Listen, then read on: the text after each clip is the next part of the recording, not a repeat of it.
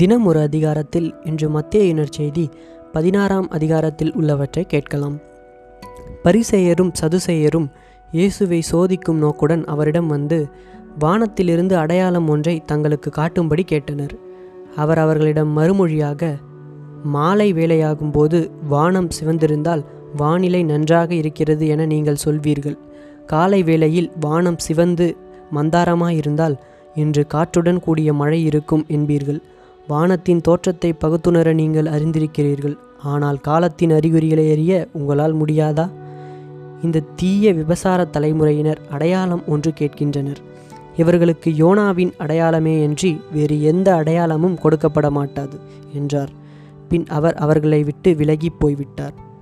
சீடர்கள் மறுகரைக்கு சென்றபோது அப்பங்களை எடுத்து செல்ல மறந்துவிட்டார்கள்.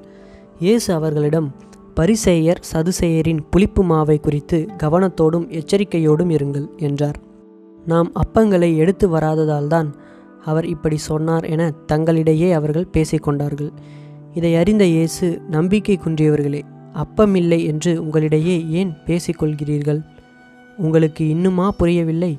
நான் ஐயாயிரம் பேருக்கு பகிர்ந்தளித்த ஐந்து அப்பங்களை பற்றி நினைக்கவில்லையா? அப்போது எத்தனை கூடைகள் மீதியாக எடுத்தீர்கள்?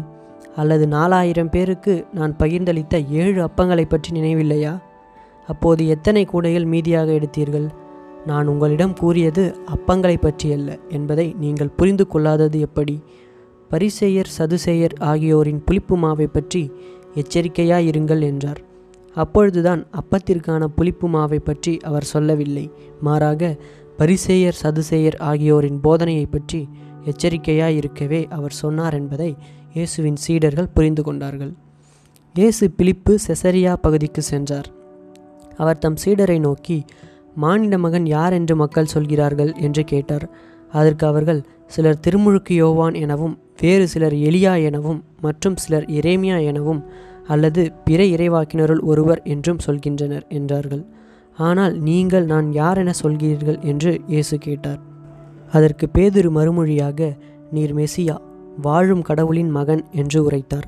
அதற்கு இயேசு யோனாவின் மகனான சீமோனே நீ பேறு பெற்றவன்.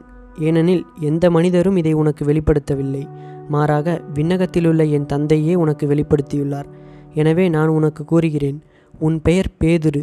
இந்த பாறையின் மேல் என் திருச்சபையை கட்டுவேன்.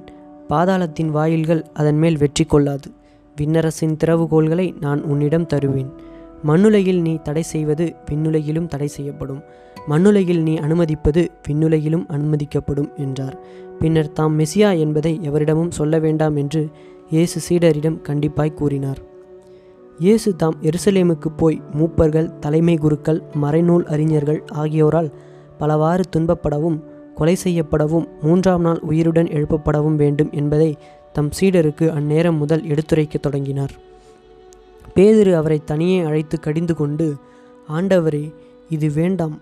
இப்படி உமக்கு நடக்கவே கூடாது என்றார். ஆனால் இயேசு பேதிருவை திரும்பி பார்த்து என் கண்முன் இல்லாதே சாத்தானே நீ எனக்கு தடையாய் இருக்கிறாய் ஏனெனில் நீ கடவுளுக்கு ஏற்றவை பற்றி எண்ணாமல் மனிதருக்கு ஏற்றவை பற்றியே எண்ணுகிறாய் என்றார். பின்பு இயேசு தம் சீடரை பார்த்து என்னை பின்பற்ற விரும்பும் எவரும் தன்னலம் துறந்து தம் சிலுவையை தூக்கி கொண்டு என்னை பின்பற்றட்டும். ஏனெனில் தம் உயிரை காத்துக்கொள்ள விரும்பும் எவரும் அதை இழந்து விடுவர். மாறாக என் பொருட்டு தம்மையே அழித்து கொள்கிற எவரும் வாழ்வடைவார். மனிதர் உலகம் முழுவதையும் ஆதாயமாக்கி கொண்டாலும் தம் வாழ்வையே இழப்பாரெனில் அவருக்கு கிடைக்கும் பயன் என்ன?